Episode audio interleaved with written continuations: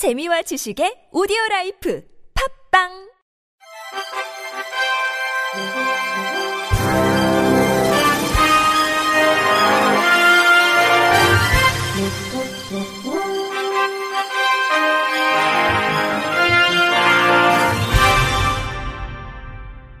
청취자 여러분 안녕하십니까? 9월 21일 월요일 KBIC 뉴스입니다. 고령자와 장애인의 모바일 어플리케이션 접근성 평가에서 배달의 민족과 페이스북 등이 우수 평가를 받은 반면 직방과 롯데홈쇼핑 등은 해당 분야에서 최하위 평가를 받은 것으로 나타났습니다. 국회 과학기술정보방송통신위원회 소속 더불어민주당 정필모 의원이 과학기술정보통신부로부터 제출받은 2019 모바일 앱 접근성 실태조사에 따르면 생활 음식 분야 17개 앱 가운데 배달의 민족은 98.7점으로 가장 좋은 우수 등급을 받았고 직방은 42점으로 최하위를 기록했습니다. 또 쇼핑 분야 19개 앱 중 롯데홈쇼핑이 45.7점으로 최저점을 기록했고 인터파크와 티몬, 위메프, 에이블리, 안드로이드용 SSG닷컴 등은 앱 접근성 미흡 등급을 받았습니다. 기타 유틸리티 분야 21개 앱 중에서 티맵이 51.2점으로 최하점을 받았고 카카오티, V3 모바일, 카카오네비 등도 미흡한 것으로 나타났습니다. 멤버십 마일리지 분야에선 카카오페이가 63.6점으로 최하위를 기록했고 SSG페이와 캐시슬라이드 스텝업은 양호로 평가됐습니다. 금융기관 앱의 경우 우리은행, 우리원 뱅킹이 iOS 앱 버전 100점으로 최고점을 기록했으나 안드로이드 기반 앱은 48.2점으로 최하위 그룹에 머물렀습니다. 이 밖에도 엔터테인먼트 분야에서 넷플릭스가 100점, 커뮤니케이션 분야에서 페이스북이 97.3점을 기록해 우수 평가를 받았습니다. 정필모 의원은 국가정보화 기본법에 따라 제조업자는 소프트웨어를 제작할 때 고령자와 장애인이 쉽게 접근할 수 있도록 해야 한다면서 접근성을 제고하는 것은 기업의 사회적 책임이며 고객 확대 방안이라는 점을 인식해야 한다고 지적했습니다. 이어 정부는 민간 기업 접근성 개선을 장려하기 위해 우수기업에 대해 시상 제도를 도입하는 등 인센티브 방안을 마련할 필요가 있다고 강조했습니다. 한편 이번 조사는 민간기관의 모바일 앱 접근성 수준을 진단하기 위해 작년 9월부터 12월까지 플레이스토어 및 앱스토어 다운로드 순으로 각각 50개 앱을 대상으로 실시됐습니다. 삼성전자의 스마트 TV가 소비자 가전제품 최초로 영국 왕립 시각장애인 협회 RNIB로부터 시각장애인 접근성 인증을 획득했습니다. 삼성전자에 따르면 개발자들은 지난 2013년부터 영국 왕립 시각장애인 협회를 비롯해 미국과 영국 등의 장애인 단체를 찾아가 의견을 수렴했고 국내에서는 한국 시각장애인 연합회와 실로암 시각장애인 복지관, 한국 농아인 협회와 협업했습니다.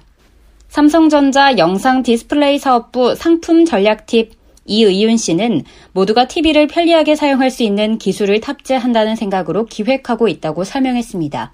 같은 팀 정현준 씨는 개발자들이 실사용자가 아니기 때문에 정확한 이해 없이는 시청각 장애인이 실제로 필요로 하는 기능을 올바른 기, 방향으로 개발하기 어렵다며 때문에 장애인 단체와 협업하는 것이 중요하다고 말했습니다. 이어 정 씨는 이미 출시된 TV에 탑재된 기술이라도 매년 신제품 개발 시 꼼꼼히 확인해 기능을 유지 보수하는 것이 아주 중요하다며 신제품이 출시될 때마다 항상 세세한 동작까지 확인하고 검증한다고 강조했습니다. 캠코 한국자산관리공사가 오늘부터 오는 10월 8일까지 캠코 홈페이지에서 시각장애인을 위한 오디오북 마음으로 듣는 소리 시즌 7 목소리 재능 기부자를 모집합니다. 캠코의 시각장애인 오디오북은 시각장애인과 목소리를 통해 경제, 인문 지식을 함께 나누기 위해 지난 2014년부터 시작한 사회공헌 프로그램으로 2016년부터는 캠코 임직원 외에 일반 국민도 목소리 재능 기부자로 참여하는 국민 참여형 사회 공헌 활동으로 시행하고 있습니다. 이번 시즌 7 국민 참여자는 성별 연령별 신청 인원에 비례한 온라인 자동 추천 방식으로 3배수를 선정하고 온라인 낭독 심사를 통해 최종 50명을 확정할 예정이며 결과는 오는 10월 23일 개별 통보할 계획입니다. 최종 선발된 일반 국민 50명과 캠코 임직원 50명 등 총 100명은 목소리 녹음을 위해 전문 성우의 낭독 특강을 받은 후 오는 11월부터 내년 3월까지 약 5개월간 서울과 부산의 스튜디오에서 오디오북을 녹음할 예정입니다. 올해는 코로나19 확산 방지를 위해 기존 대면 방식의 낭독 특강을 온라인 강의로 대체하고 스튜디오 녹음도 하루 이용자 수를 한 명으로 제한해 운영하는 등 방역 수칙을 준수하면서 진행할 방침입니다. 이번 시즌7에서 제작될 오디오북 40권은 시각장애인 수요조사를 통해 베스트셀러, 단편집, 아동도서 등 다양한 장르의 도서로 구성되며 내년 8월 출판돼 시각장애인 전용 사이트에 게재될 예정입니다. 문성유 캠코 사장은 캠코 오디오북이 국민 여러분의 자발적인 참여와 따뜻한 관심 덕분에 올해로 시즌7을 맞이하게 됐다며 앞으로도 캠코는 국민 여러분과 함께 어려운 이웃에게 희망을 전하고 나눔을 실천하는 금융 공기업으로서의 사회적 책임을 다하겠다고 말했습니다. 한국장애인 고용공단 강원 발달 장애인 훈련센터가 시각장애인을 위한 점자 도서 제작 지원에 나섰습니다. 이번 지원 활동은 강원 점자도서관과 연계해 진행된 것으로 센터 전 직원이 타이핑을 통해 시각장애인용 대체 도서를 제작했습니다. 완성된 도서는 나는 불완전한 나를 사랑한다, 사랑에는 사랑이 없다 등입니다. 센터 관계자는 시각장애인의 독서기회 확대를 위해 점자도서 타이핑 등 제작 활동을 연속 지원할 예정이라고 전했습니다. 서로 만나지 않는 비대면 사회가 일상이 돼가고 있는 가운데 새롭게 적응하기 위해 모두가 애쓰고 있죠. 그런데 점자가 새겨진 엘리베이터 버튼을 덮고 있는 항균 필름이나 간편한 신분 확인 절차로 이용되는 스마트폰 QR코드 같은 것들이 손으로 만지거나 소리를 들어야 하는 시각장애인들에겐 새로운 장벽이라고 합니다. 자세한 이야기 JTBC 홍지용 기자가 전해드립니다. 아파트 현관문이 열리고 시각장애인 안마사 최수용 씨가 걸어 나옵니다. 승강기에 탑니다. 왼손으로 버튼을 더듬습니다. 1층을 누르려 하지만 찾지 못합니다. 시력을 완전히 잃은 전맹 상태의 최 씨. 지금 이거는 여기가 이렇게 봐봐 네, 이, 됐습니다. 이 옆에 얘가 이게 붕 떠 있거든 이게 결국 버튼을 눌러 1층에서 내립니다. 최근에 교체한 항균 필름들입니다. 제가 이 점자를 하나씩 꾹꾹 눌러봐도 좀잘 느껴지지 않습니다. 그런데 이쪽을 보시면 오래 써서 자국이 남아있는 필름이 보이실 텐데요. 이 정도는 돼야 몇 층인지 읽을 수 있습니다. 이게 사실은 저기 항균 필터라고는 해놨는데 저희들한테는 오히려 좀 더 불안해요 옆에서부터 이렇게 더듬어서 이렇게 그 버튼을 찾아가야 되다 보니까 시각장애인용 유료 콜택시를 불렀습니다.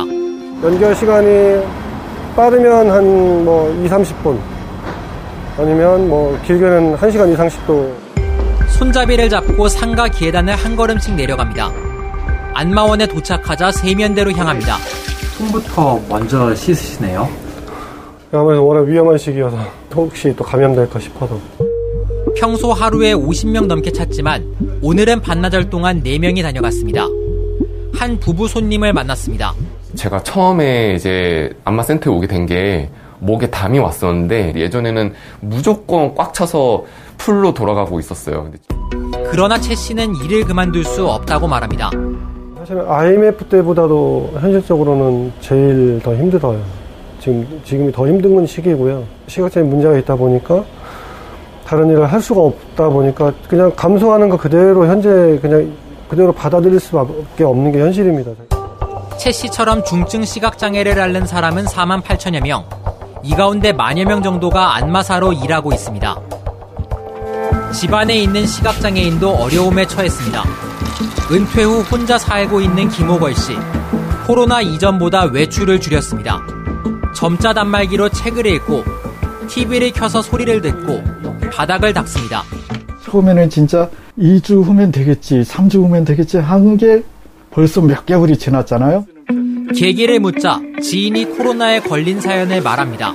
본인이 전화를 한 거예요, 나한테. 그래가지고 어떻게 했냐 그랬지. 자가격리 했었는데 진짜 나오고 싶었는데 못 나오겠더라. 나도 조심을 해야지 하는 생각이죠. 집 밖에 나갔다가 겪은 일도 털어놓습니다. 어느 복지관 가니까 아, 이거 QR코드 하셔야 돼요. 그래서 결국은 거기를 못 들어갔어요. 지원사분도 이, 이, 게 조금 서툴러요. 그 보시는 분인데도 스마트폰 하는데 이렇게 좀 서툴러서 차라리 제가 포기를 하는 게 서로 간에 좋겠죠. 스마트폰도 씁니다. 물건을 주문하거나 배달을 시키는 건 아직 어렵습니다. 한 쇼핑 앱에서 사고 싶은 물건을 찾았지만 눌러도 안내 음성이 나오지 않습니다. 상품이 있는 자리를 이렇게 손, 손으로 이렇게 만지셨어요. 상품이라 그랬죠, 분명히. 제가 몰라요, 이걸. 그러면은 다 나머지는 여기도 좀 모르고 롯데푸드 찰떡 국화밭 아이스크림 냉봐 이렇게 읽어줘야 돼요. 글자를 소리로 바꿔 들을 수 있지만 제품의 설명이나 코로나 확진자 동선 같은 정보가 그림 파일로 올라오는 경우가 많다고 말합니다. 사람이 뭔가 처지는 그런 느낌이 들어요. 대화라는 게 필요하고 전화를 하거나 이제 스마트폰으로 뭔가 하는 것으로는 이제 양이 안 차죠. 보지, 보이지는 않지만 그래도 가까이에서 대화한다는 그 자체가 또 의미가 있지 않겠어요? 올해 대학을 졸업한 김한솔 씨는 학교 근처 스튜디오로 왔습니다. 유튜브 여러분 안녕하세요. 오늘은 제가 드디어 Q&A 시간을 가져보도록 하겠습니다. 시각장애인은 남들과 다르지 않다고 말하고자 유튜브를 시작했다고 합니다. 물론 김 씨도 속으로는 많은 불편을 겪고 있었습니다. 강의를 들으려고 해도 그 화면 해설 뭐 진짜 이거 저거 이거 저거 여기다 여기를 해가지고 그러면은 이 그래프에서 어떻게 되지 누구는 한 시간 공부하는 걸 저는 한 대여섯 시간 이상은 저는 봐야 된다고 생각해요 길을 가는 위험도 있었습니다. 누구한테는 되게 쉽게 볼 수 있는 그 바닥 보면 알 수 있는 그 위치가 저희는 무조건 만져야 알 수 있는데 그렇지만 포기하지 않겠다고 밝힙니다. 너무 획일화된 모습으로 장애인을 바라보지 않았으면 좋겠다. 앞으로도 많이 소통을 하고 싶습니다. 시각장애인에게 비대면 사회는 또 다른 의미의 위기입니다. 이들은 각자의 노력으로 위기를 견뎌내고 있지만 아직까지는 이를 뒷받침할 수 있는 사회 시스템이 부족합니다. 밀착 카메라 홍지웅입니다. 끝으로 날씨입니다. 오늘에 이어 내일도 맑은 날씨가 이어지겠습니다. 다만 자외선 지수가 높으니 야외 활동 많이 하시는 분들은 자외선 차단에 각별히 신경 써주시기 바랍니다. 또한 낮과 밤에 일교차가 크니 건강관리에 유의하시기 바랍니다. 이상으로 9월 21일 월요일 KBIC 뉴스를 마칩니다. 지금까지 제작의 류창동, 진행의 김예은이었습니다. 고맙습니다. KBIC.